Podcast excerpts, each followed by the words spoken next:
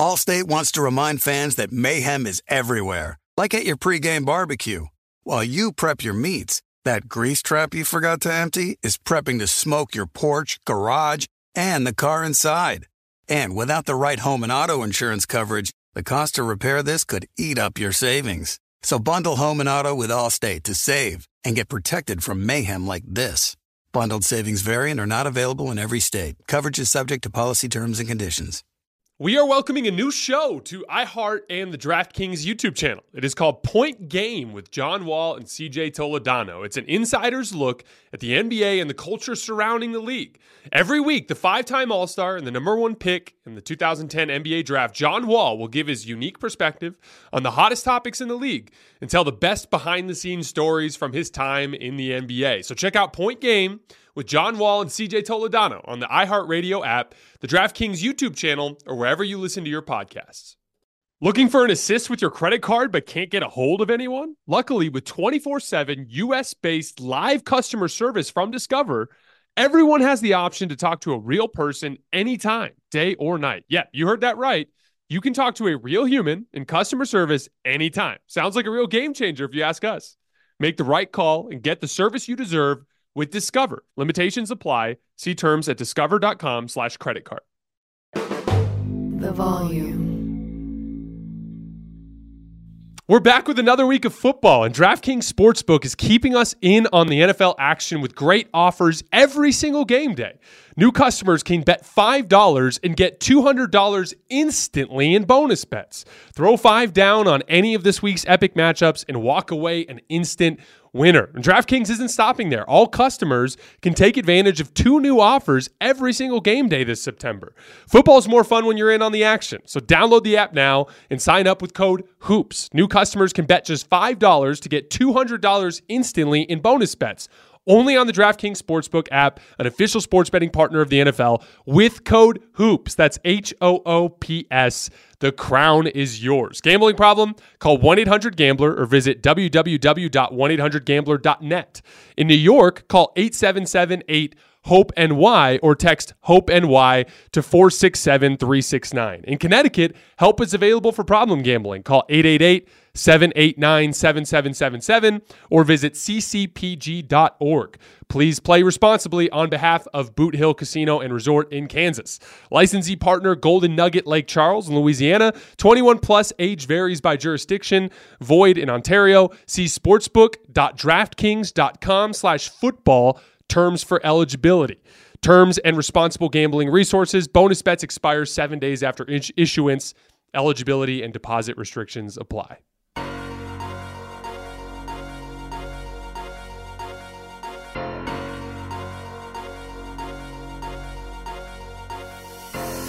All right, welcome to Hoops Tonight here at the Volume. Happy Saturday, everybody. Hope all of you guys are having a great weekend so far. We are also live on AMP, so if you're watching on YouTube or listening on the podcast feeds, don't forget that AMP is the very first place that you guys can get these shows. We're continuing our power rankings finally today after a break to go over some preseason stuff and to have our, our special interview with Jovan Buha, which, by the way, Lakers fans, if you missed that, um, yesterday we recorded about 40 minutes or so with Jovan Buha. I went all over the Lakers training camp uh, first week of practice and a bunch of specific questions surrounding the team. So make sure you guys check that show out. But we're back to our power rankings today with number five, the Phoenix Suns. I've got a full season preview on Phoenix, and then I've got three mailbag questions for the end of the show as well. You guys know the drill. Before we get started, subscribe to the YouTube channel. Don't forget about our podcast feed under Hoops Tonight. Follow me on Twitter at underscore Jason LT, and I need more mailbag questions, so keep dropping those in the YouTube comments. All right. So, um, a quick offseason recap. They lost DeAndre Ayton, Darius Bazley, a lot of roster turnover here. Lost Bismack Biyombo, Torrey Craig, Jock Landale, Chris Paul, Cameron Payne, Terrence Ross, Landry Shamet, and TJ Warren. And hang with me here. I'm going to give really quick breakdowns on each guy that they uh, uh, brought in. Grayson Allen, starting two guard for the Bucks the last two years. Outstanding spot up player last year, 1.26 points per possession on 230 possessions. Out of 126 players to log at least 200 spot up possessions, Grayson Allen ranked second in efficiency there. 71% effective field goal percentage on unguarded catch and shoot jump shots. So a guy you just can't really leave open. The nice thing with Grayson Allen is he can really stretch it out to like 26, 27 feet. So like there's guys that can space to the corners, and then there's guys that can space above the break. And then there are guys that can space outside the above the break line. Remember um, Ryan Anderson was one of those guys back in the day for the Rockets, but the ability to consistently knock down shots a few feet behind the NBA line on the above the break line is super valuable because it prevents that defensive player from being able to dig down to the nail. You guys have probably heard that before where you see a guy icing, uh, isolating a, a defender uh, around the top of the key and you hear the announcer say like you know oh, there's a guy hanging out at the nail. What that means is the guy who's guarding the guy on the wing is sagging way off of him down almost to where the free throw line is which is where the little nail is that's stabbed into the to the hardwood right in front of the free throw line right so like one of the best ways to beat nail help is to have a guy who can consistently catch and shoot threes on the wing above the break. But the further you stretch him out behind the line, the harder it is for that guy to make that rotation. And that makes it so that you have all sorts of driving a lane going to that side. So Grayson, that's where the that's where Grayson Allen brings his best value as a pro at this point. Keita Bates-Diop, he's a forward who started about half the season for the Spurs last year. He also shot 39% from three. Bol Bol, a seven foot two inch center. He started 33 games for the Magic last year on a per 36 uh, minute basis, 15 points, 10 rebounds, and two blocks. Again, that's that's per 36. Um, super talented, just still learning how to play the game at this point in his career. Drew Eubanks, super athletic backup center for the Blazers last year. He is undersized for his position, though. He's only about six foot nine. Uh, but he did make half of his jump shots last year. He only took 30, but he made 15 of them. Uh, I think he's going to be an interesting option for the Suns when they go into more of a switching type of scheme, which we'll talk about later. Jordan Goodwin, a bench guard for the Wizards last year. I don't think he'll crack the rota- rotation this year. Eric Gordon, I thought this was an underrated pickup. Eric shot well for the Clippers last year in the regular season, struggled a little bit in the postseason, but again, their shot creation tanked when Kawhi Leonard got hurt and Paul George was out. So you're not getting as quality spot up attempts, if that makes sense. Um, still a versatile fire hydrant of a defender. I like him better in a switching scheme because he can guard up a position, doesn't navigate screens as well as he used to. But he still is a uh, is a useful perimeter defender. He's really good at being physical without fouling and disrupting guys on their base so that they don't get lift into their shots. I think he's a good option to have as the fifth guy in any lineup, especially in closing groups. Uh, they might need to eventually upgrade that, which we'll talk about in a minute. But I like him right now as an option and certainly as a value pickup. Keon Johnson, a bench guard who came over in the Ayton deal. Don't expect him to play much either. Nassir Little. This is a team that's thin at forward, so I wouldn't be surprised if he plays more than you'd expect.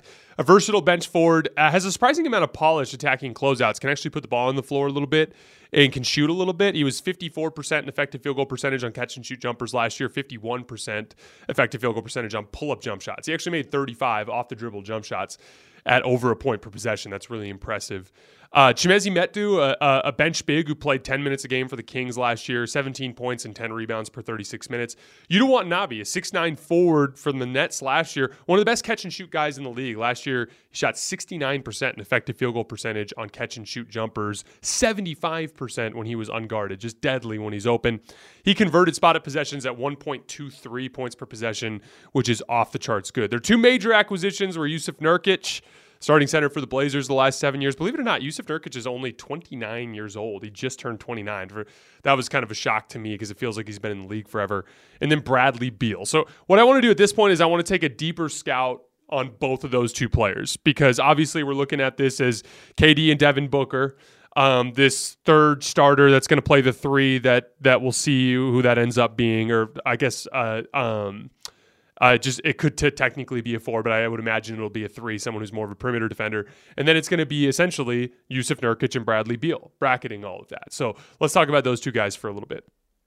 Now, after the Jusuf Nurkic trade, there was a lot of pushback, and um, mainly just from a talent perspective. You're taking a player who is more consistently available in DeAndre Ayton, who's a better defensive player. Uh, like th- that's the the angle that everyone's like, "What are you guys doing?"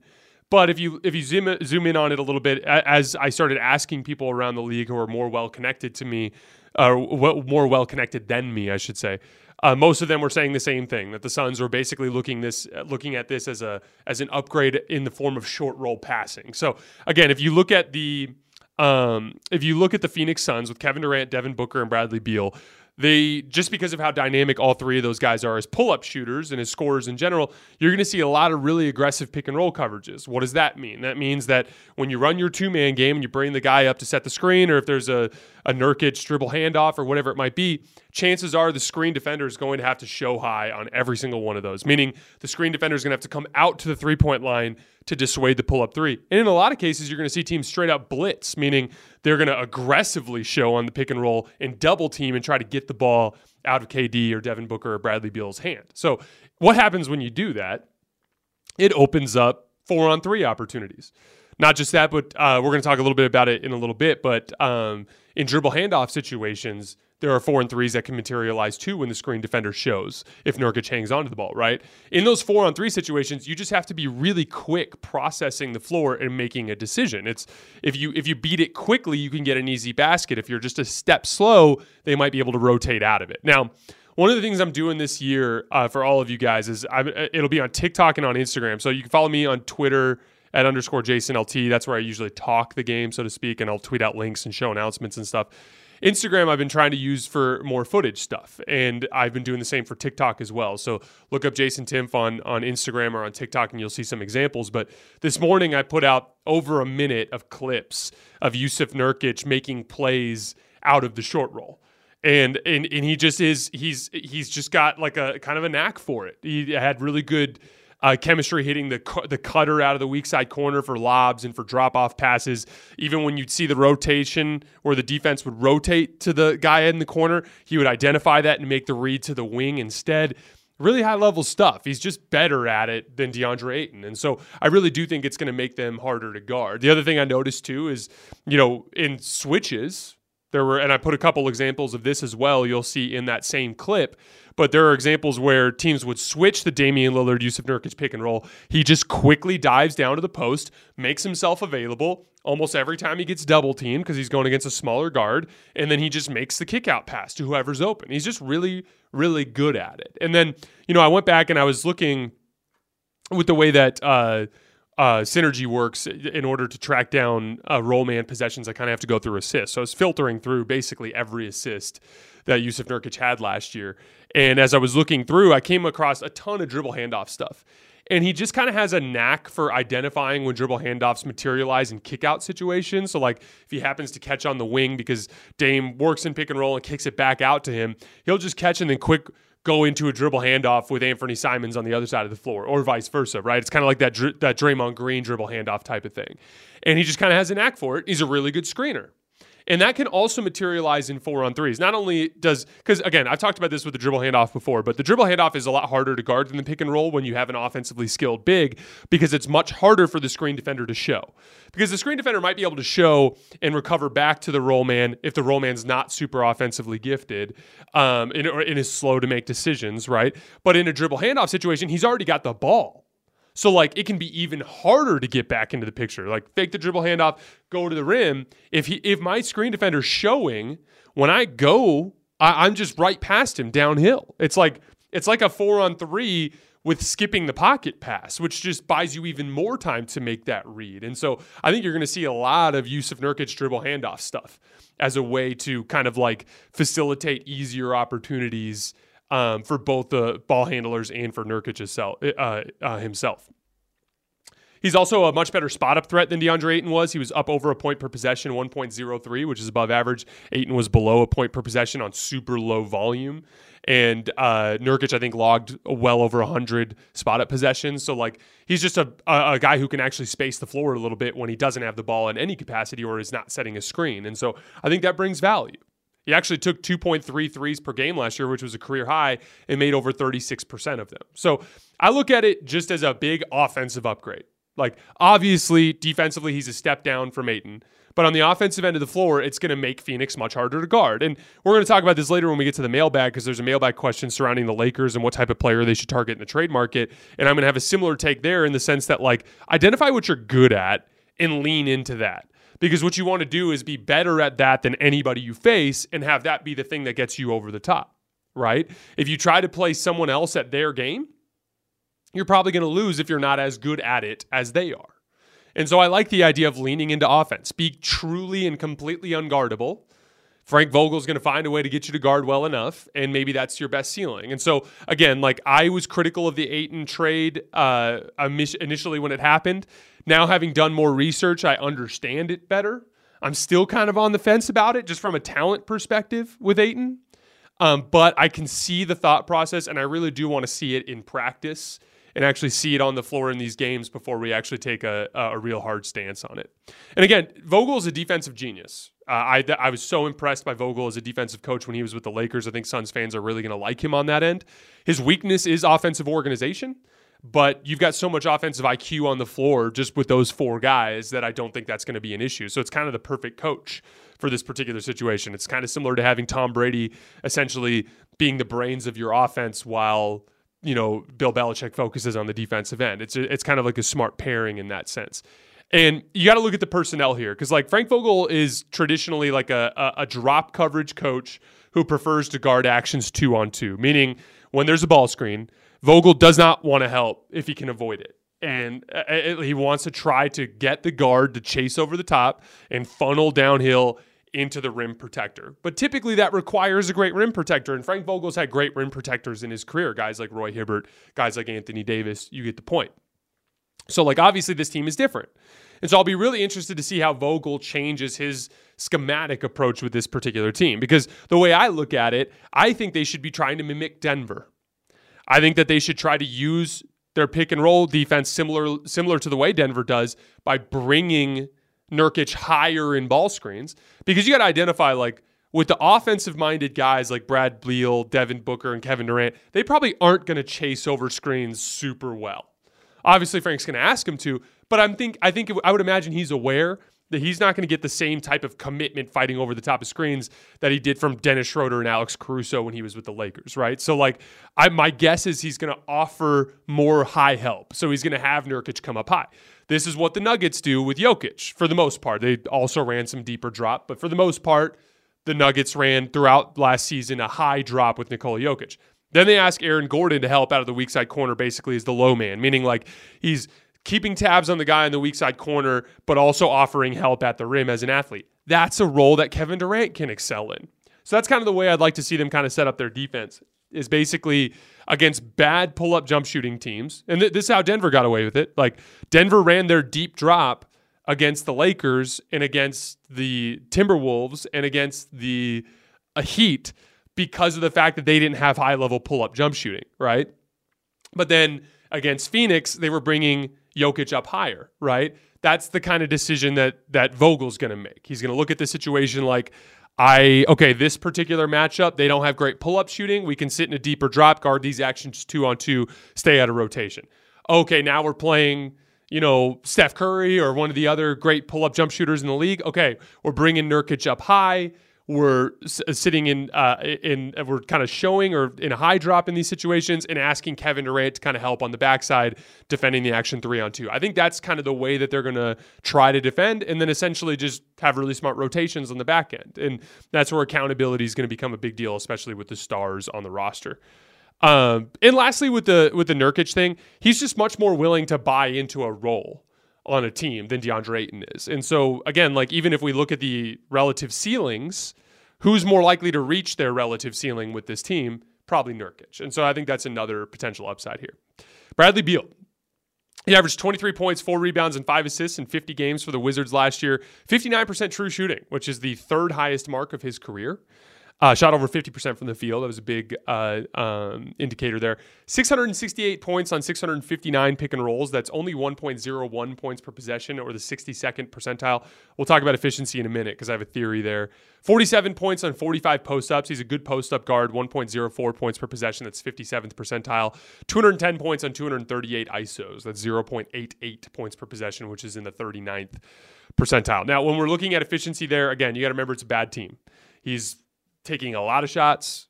He's getting the brunt of the defensive game planning, and he's passing to lesser players than some of the better teams that you see in the league. So just keep that in mind. Excuse me. I expect Bradley Beal to be a very efficient scorer and shot creator for the Suns this year. He was an excellent spot up player, 1.16 points per possession. He shot 57% in effective field goal percentage on catch and shoot jump shots, 49% effective field goal percentage on pull up jump shots. Again, that's not great. That's good, not great But again, you got to factor in the type of shots that he had to take with this particular team. Uh, he was one of the best rim finishing guards in the league, and this is an exciting thing for the Suns. 3.5 restricted area makes per game, which is awesome. And then 72% shooting in the restricted area, which is like unbelievably good. That's like LeBron Giannis territory. Uh, not quite, but close in that territory. Those guys are like around 75%. For a guard to be up over 70% is basically unheard of. And so Bradley Beal, I think that's going to be an interesting way for him to impact winning on this team is to apply rim pressure, which is something that the team can struggle with outside of Devin Booker. We are welcoming a new show to iHeart and the DraftKings YouTube channel. It is called Point Game with John Wall and CJ Toledano. It is an insider's look at the NBA and the culture surrounding the league. Every week, the five time All Star and number one pick in the 2010 NBA draft, John Wall will give his unique perspective on the hottest topics in the league and tell the best behind the scenes stories from his time in the NBA. CJ will bring his A list comedian buddies to keep it light and fire off some hoops takes. Plus, John will be inviting current and former NBA players, friends, and teammates to join the show as well to give their unfiltered accounts of what really goes on in the league from a player's perspective. So check out Point Game with John Wall and CJ Toledano on the iHeartRadio app, the DraftKings YouTube channel, or wherever you listen to your podcasts. Allstate wants to remind fans that mayhem is everywhere, like at your pregame barbecue. While you prep your meats, that grease trap you forgot to empty is prepping to smoke your porch, garage, and the car inside. And without the right home and auto insurance coverage, the cost to repair this could eat up your savings. So bundle home and auto with Allstate to save and get protected from mayhem like this. Bundled savings variant are not available in every state. Coverage is subject to policy terms and conditions. Looking for an assist with your credit card but can't get a hold of anyone? Luckily, with 24 7 US based live customer service from Discover, everyone has the option to talk to a real person anytime, day or night. Yeah, you heard that right. You can talk to a real human in customer service anytime. Sounds like a real game changer if you ask us. Make the right call and get the service you deserve with Discover. Limitations apply. See terms at discover.com slash credit card. Let's talk about the concept of diminishing returns for a minute. So, uh, those of you guys who have been listening to the show for a while have heard me say this about many different teams, but it's a consistent talking point I've brought up with this particular Suns roster. When you have responsibilities that have to be filled on the floor, stars take up huge chunks of those responsibilities. So let's look at the offensive end and you look at like shot creation responsibilities, play finishing responsibilities out of like the short roll, pick and roll type stuff, pick and pop type and stuff. And then like spot up play, like attacking closeouts, you know, driving kick basketball. There's all these responsibilities that have to get filled. And so when you drop a, and I'm not even talking about the defensive end yet. When you drop a star into the equation, he takes up so much of the shot creation responsibilities, which is great. But then you add a second guy in there. And now it's like, great. Okay, now we have two great guys that can create shots. Okay, now we're adding a third dude who can create shots. That's awesome. But like, how good are we in play finishing? And how good are we in spot up situations, right? And then the defensive end of the floor. Like a lot of times, a guy, an offensive player, will take a smaller role offensively, right? Like I'm only going to operate in uh, spot up situations off the ball, or I'm only going to operate in the short roll. But on the defensive end, I'm like your best point of attack defender, I'm your best pick and roll screen defender, or whatever it is. Like you have bigger responsibilities on that end. And if Devin Booker, uh, uh, Kevin Durant, and Bradley Beal just focus on shot creation, you're going to see a lot of responsibilities on the floor that don't get filled. And so, again, like uh, this team, uh, uh I'm going to talk about this more when we get later, but like it gets to the end of the show. But like when, when we talk about the big picture, but this team does have a wide range of potential outcomes based on just the level of commitment from these guys. So like if Bradley Beal commits to defense and operates off the ball a lot and attacks the rim a lot with force, then he can massively raise the ceiling by filling areas of the of the of the responsibilities on the floor that need to be filled, right? If KD becomes one of the best help defenders in the league like I talked about, that could be the difference between them having a functional defense and not having a functional defense. KD's rebounding has been down in d- recent years. Obviously, you're going to need KD to rebound a lot. You know, these are things that are uh, are going to be uh, worth watching over the course of the season. Devin Booker, like he's a he's turned himself into a slightly above average point of attack defender he might have to go up a level from there potentially, right? Especially if you end up going offense at the three instead of going with someone like Josh Okogie. So like each of the stars has to view the depth of star talent as a means with which to devote resources to dirty work. And if they do those things, I think they're going to hit the high end of their probability. All right, let's look at the depth chart really quick. At guard, Devin Booker, Bradley Beal, Grayson Allen, Eric Gordon, Damion Lee, Jordan Goodwin, and Keon Johnson. Really deep there. That's like five playable, legitimately playable guards, four of which are very good. Uh, at the forward position, a little thin. Kevin Durant, you know, obviously one of the best players in the league, but after that, it's all bench forwards. It's Nassir Little, Josh Okogie, Yuta Watanabe, and Keita Bates-Diop. Uh, at center, Jusuf Nurkic, Drew Eubanks, and Bol Bol. That's a decent rotation right there. Uh, the clear weak point of the roster is at forward. You don't have a starting caliber player that you can slot between Bradley Beal and Devin Booker and KD and Jusuf Nurkic. And there's a bunch of options there, right? Like you can go with Josh Okogie as a point of attack guy. He's one of the better point of attack defenders in the league, right? You can go with Eric Gordon for shooting and then kind of lean more in a switching scheme because Eric Gordon can switch onto forwards. Uh, you can go Grayson Allen for that above the break shooting that I was referencing earlier. Yuta Watanabe is deadly, especially out of the corner, so you can go with him too. But each of those guys has a red flag. Each of those guys has a weakness, right? Like Okogie is a extremely limited spot up threat. Eric Gordon is older at this phase and not as good defensively as he used to be. Uh, uh, Grayson Allen obviously has his uh, is undersized and has some limitations there. Yuta Watanabe you know, is a little upright and can struggle to defend on the perimeter. So each of those guys has kind of like a big red flag. And so don't be uh, uh, don't be surprised if over the course of the season, if the Suns are one of the teams that gets mentioned a lot in conversations for a versatile like point of attack defender that can shoot. Just keep an eye on that over the course of the season. So uh, on offense, and we've already talked a lot about this with the Nurkic thing, but you know, I know this is not exactly a hot take, but I think the Suns are going to score a shit ton of points. They it's not just that they have three shot creators, they have three highly versatile shot creators. All three of them, Bradley Beal, Devin Booker, and Kevin Durant, can all run pick and roll. They can all torch bigs on switches on perimeter ISOs, right? They all can punish smaller guards in the post. They all can play off ball. They all can pass the basketball. Jusuf Nurkic as that dribble handoff fulcrum we talked about earlier, and with his ability to pass and with his ability to punish switches in the post, and his ability to space the floor. Like they're just going to be really, really difficult to guard. The biggest question mark offensively is going to be that fifth starter. Because the Okogie problem is, is like if you keep him on the floor, your defense goes up a big level, right? Because Josh Okogie is such an outstanding point of attack defender. But the downside is, is he's so weak as a spot up player that you allow other teams to defend your actions three on two. And I don't care how good Devin Booker, Bradley Beal, and Kevin Durant are, they become infinitely more guardable when you can sacrifice a third defender into that action and not have to worry about giving up much if uh much at all if anything on the weak side. And so that that to me is going to be something to keep an eye on over the course of the season. I would probably go all in on offense. Again, like referencing that idea that we talked about earlier um, uh, and being like kind of leaning into your strengths. This has the potential to be one of the great offensive teams of all time. And so I would probably go with Eric Gordon um, as the starting three. Um, I'd consider want Watanabe if you're having issues with, with, with rebounding. I'm sure they'll try a bunch of different guys in that position. And like I said, I wouldn't be surprised if they try to upgrade it over the course of the season. Uh, again, look out for Jusuf Nurkic as a fulcrum. Look out for more dribble handoffs than you're used to seeing from the Suns. And again, like he just is a really good screener and scoring threat. So I think that's going to make their ball screen game more dynamic. One last thing to watch offensively hunting mid range shots. It's fine. It's the identity of this team as long as you're making them.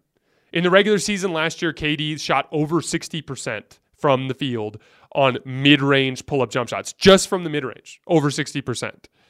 That, and that's including the Nets and the Suns regular season reps. Like that's over 1.2 points per possession. That's awesome and that works. The problem is, is as a team, the Suns shot just 46% on pull-up twos against Denver. That's 0.92 points per shot. You see the difference? What's the difference between a 120 offensive rating and a 92 offensive rating? Completely untenable. The defense has to do something. We can live with that shit. That's the difference, right? Uh, KD himself was only 42% on pull-up twos in the playoff or in the Denver series. Um, that's 0.84 points per shot the coaches are just going to live with that. As a result, the Suns notched just a 110.6 offensive rating in the series against the Nuggets. That's just not close to good enough, uh, especially when you fancy yourself an offensive juggernaut. So, one of two things needs to happen. Like, either KD needs to start making those shots in the playoffs, which we've had two postseasons in a row where he hasn't. So, he either needs to just start making them because those are fluky series, or as a team, they got to adjust their shot selection and try to identify things that are going to be more efficient on a per possession basis in the postseason. More pull up threes, right? More attacking the rim and trying to draw fouls so you can set your defense, that sort of thing. On the defensive end, again, we talked about it earlier, but the Denver scheme is something I'd consider. So, like bringing Nurkic high and drop against better pull up jump shooters, offering a lot of weak side help with Kevin Durant. Um, when Drew Eubanks is out there, because he's a better athlete, I wouldn't be surprised if you saw them do more switching. You can imagine a lineup with Booker, Beal, and uh, uh, KD and Eubanks, and then like Eric Gordon. And then that just being like five guys that you feel generally comfortable switching with as long as you help on the weak side and rotate out of it. So that's something I'd look for. And then defensive rebounding is just going to be a key all season. Like how well as a team do they work on uh, uh, on tracking down and hunting rebounds down? They got absolutely murdered on the glass by Denver, and that's just something you got to be able to contend with if you're going to get out of the Western Conference. In summary, I think this team has the widest range of outcomes between like the worst case scenario and the best case scenario, even if we factor in good health. Um, there's a version of this story where they're healthy all year and they lose in the first or second round and hover around the bottom half of the standings. There's a version of this where they kick everyone's ass and win the title. And it really just comes down to whether or not the stars are dedicated to the dirty work, which I believe they will be. So I lean more towards the high end of that, which is why I have them as high as I do. Um, but again, like it's going to come down to the little things. And I talked about this earlier, but with parity in the league, like again, all these teams are really good for different reasons. The Suns have all this offensive firepower. The Lakers have the best defense in the league, in my opinion, uh, uh best defensive player in Anthony Davis. Obviously, I think they have some wrinkles they got to sort out in their playoff defense. The Denver Nuggets have the best playoff offense in the league. Like they're just unguardable on the offense uh, on the offensive end in the playoffs. The Milwaukee Bucks have this new Dame uh, uh, Giannis thing, but they're weak in point of attack defense. You know, the Boston Celtics are poised to be a truly elite defense, but they still struggle with top end shot creation. So each team in that list has strengths and weaknesses, right? Like, and it's gonna come down to the little things. Like, it's not just Phoenix's offense versus the Lakers' defense. It's are the Lakers deeply committed to those details.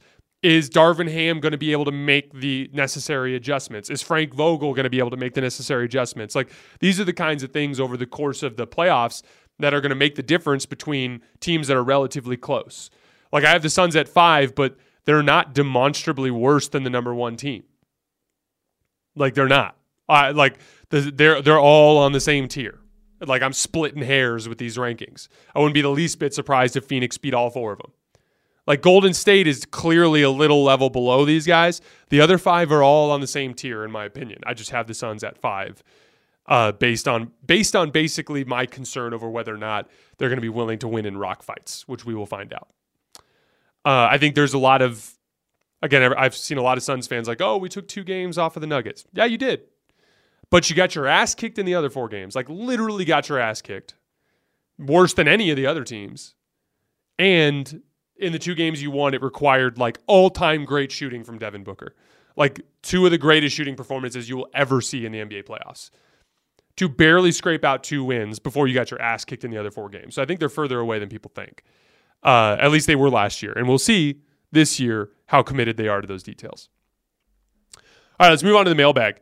I saw in the Jovan Buha video that a lot of people um, were complaining about us talking about the Lakers. Again, I, I kind of give a speech like this every year, but couple things. Obviously, I have a job to do, and that is to generate revenue. Otherwise, I don't get a job, right? And so I have a certain obligation to cover the teams that have the largest fan bases. So it's going to be a lot of Lakers. It's going to be a lot of Warriors. It's going to be a lot of Celtics. It's going to be a lot of Knicks and Heat and things along those lines, right? Um, but the reality is, is like I go five or six days a week. Like we we do over three hours of NBA content every single week. And so even if an hour and a half of it is Lakers and Warriors, which it won't be, but like let's just say a third of it is Lakers and Warriors, and let's say the Lakers and the Warriors are in a lot of the titles and thumbnails and stuff, that doesn't mean that that's all we're doing. I, I cover the entire league. Like you, those of you guys who follow the show uh, more uh, diligently on a daily basis know that. And so, one of the a couple things. One of the things we're going to be doing this year is we're going to use we're going to put out multiple videos. So, for instance, like if I have a a show in the regular season that covers five games, we'll have the full show, but then we'll break off the portions of it that are the other teams so that you guys can find it more easily. But again, like you got to remember, like most of the day, most of the NBA shows don't go daily. Like they'll hit all the teams, but they'll go two or three times a week, right? That's the advantage of going as often as we go is I can cover the super popular teams very diligently but still offer pretty well-rounded coverage of the rest of the league. So just stay stay glued to the feeds. You'll see uh, it parsed out better. If you if you go to the YouTube channel and you see a 30 minute video and it's got LeBron's face on it or it's got Steph Curry's face on it, chances are I'm not talking LeBron or Steph for 30 minutes. It's probably LeBron or Steph for 10 minutes and then 20 minutes on the rest of the league. So uh, again, like there there's there's a there's a business reality to the way this show is organized, but I do truly take it seriously that we cover the entire NBA. And I'm going to put in an enormous amount of work this year to make sure these other teams get covered. You just got to understand that we have a marketing plan, which is going to market to large fan bases because that's where the money is. Uh, but we are going to try to do a better job of making sure that the uh, the videos are are easier to find for the other teams as well. All right, three mailbag questions. What's up, Jay? Dig the show big time. When ring culture, with ring culture being such a huge swing factor in players' legacies, how and where will Dame be placed if he wins a chip with Giannis? KD's chips are somewhat still in question to some because it wasn't his team. I'm curious how it will be viewed and what a chip could mean to his overall place in history. Uh, I I don't think he's ever going to move you know, into serious conversations with any of the guys that we think of as best players in this era. I mean, he's made one first team all NBA. That's that that's a huge gap between him and some of his peers. He's kind of always just been considered a fringe all-star, like or a superstar. Like he's a superstar but like in the bottom end of that tier. And so, I mean, obviously becoming a champion would greatly improve where he lands all time, but I, I think he's a long, long way away from being in, in, into any serious conversations with the guys at the top of the league. But like also a lot of it has to do with how it goes down. Like if Dame shoots 42% in the postseason and and struggles and and they barely get it done and Giannis is a superhero, it's not going to look as good as if he makes a ton of big shots and puts the team on his back in crunch time and kind of is clearly the one that puts him over the top. And so really that question has a bunch of layers to it, but the short version is no matter what happens, he's not going to enter into any really serious conversations with the championship this year. Next question. Um, funny enough, it's a more pointed version of the question you asked Jovan. In regards to the Lakers' need for a shot maker and or elite perimeter defender, let's say the Bulls blow it up this year, should the Lakers pursue, pursue Zach LaVine as a shot maker or Alex Caruso as an elite perimeter defender? Also, what other players do you think the Lakers should keep an eye on? So, uh, okay, uh, basically, I, I talked about this with Jovan, but like – if you can get a shot maker that's a true top tier shot maker, someone like Kyrie Irving, then yeah, you got you got to go for it. Like if if the Mavericks just completely bottom out this year, and Kyrie asks for a trade, and the Lakers have the assets to make it happen, then then you you do something like that, obviously, because it just he's such a top tier shot creator. It would alleviate all of the Lakers' issues on that end and make them a much more versatile team, right? No different than Dame joining the Milwaukee Bucks, right? Um, but if it's anybody less than that, I think you run the risk of shifting towards an identity that you're not going to be as good at as the best teams in the league. So, like, given the cho- choice between LaVine or Caruso, I take Caruso. Why? Because this is a Lakers team that desperately needs a, a perimeter defender that is a functional offensive player. And that's what Alex Caruso is. And, like, that could put the Lakers over the top into being a truly elite top tier defense. Whereas right now, they're capable of that, but they're missing some of the top, you know, perimeter talent that they need to make that happen, right? Especially with the loss of Dennis Schroeder. So, you know, given the choice between those two guys, like that's that's kind of like a perfect example of what I'm talking about. At the deadline, if the Lakers have access to a top tier shot creator, you go get him. But if you can't, then I would go after an elite perimeter defender that rounds out your starting lineup. Uh, last mailbag question. I hear a lot of players and coaches talk about one of the main things they place an emphasis on is accountability. Are they talking about getting star players to buy in, or what do they mean by that? Accountability is basically just like everybody in the entire locker room being bought in to what the expectations are from the staff.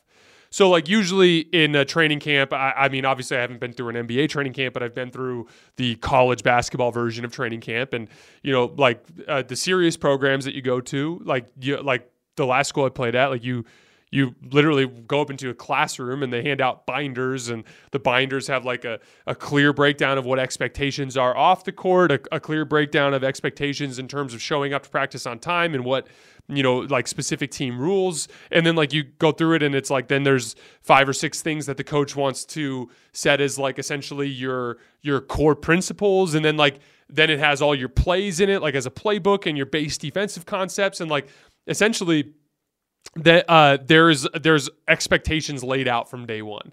And then from there, it's about holding people accountable to those expectations. Famously, that that last year that I was uh, playing at ACU and when the coach handed out all that stuff, we had another meeting two days later in the same class- classroom to go over one of our defensive concepts, and like half the players forgot to bring their binder, and we immediately just went down to the floor and ran all day, like like like because that was an example of him like trying to from day one set an expectation for what the rules are and and make sure that the team understands that if they don't live up to those expectations then there's going to be repercussions. That is accountability. Accountability is making sure that people understand if they do not obey whatever the the rules are, whatever the expectations are, that there are consequences, whether that's getting called out in front of your team, whether that's having to run, whether that's a suspension or a fine, like whatever that is. At the pro level, it's probably different than it was in college.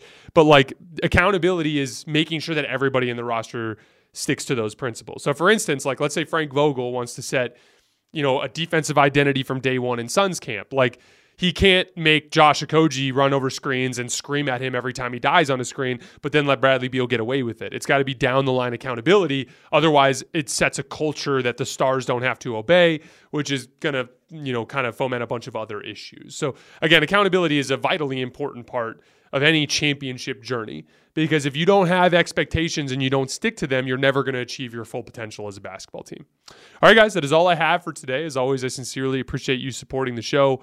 Uh, we're going to be back on Monday with a breakdown of the preseason games from this weekend, and then we'll get back to number four on the season previews on Tuesday, and then we'll do some more preseason breakdown on Wednesday. I appreciate you guys, and I will see you on Monday.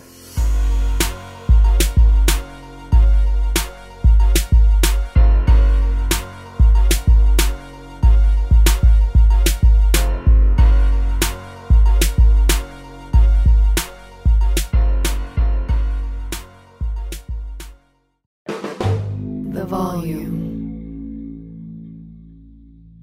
Allstate wants to remind fans that mayhem is everywhere, like at your pregame barbecue.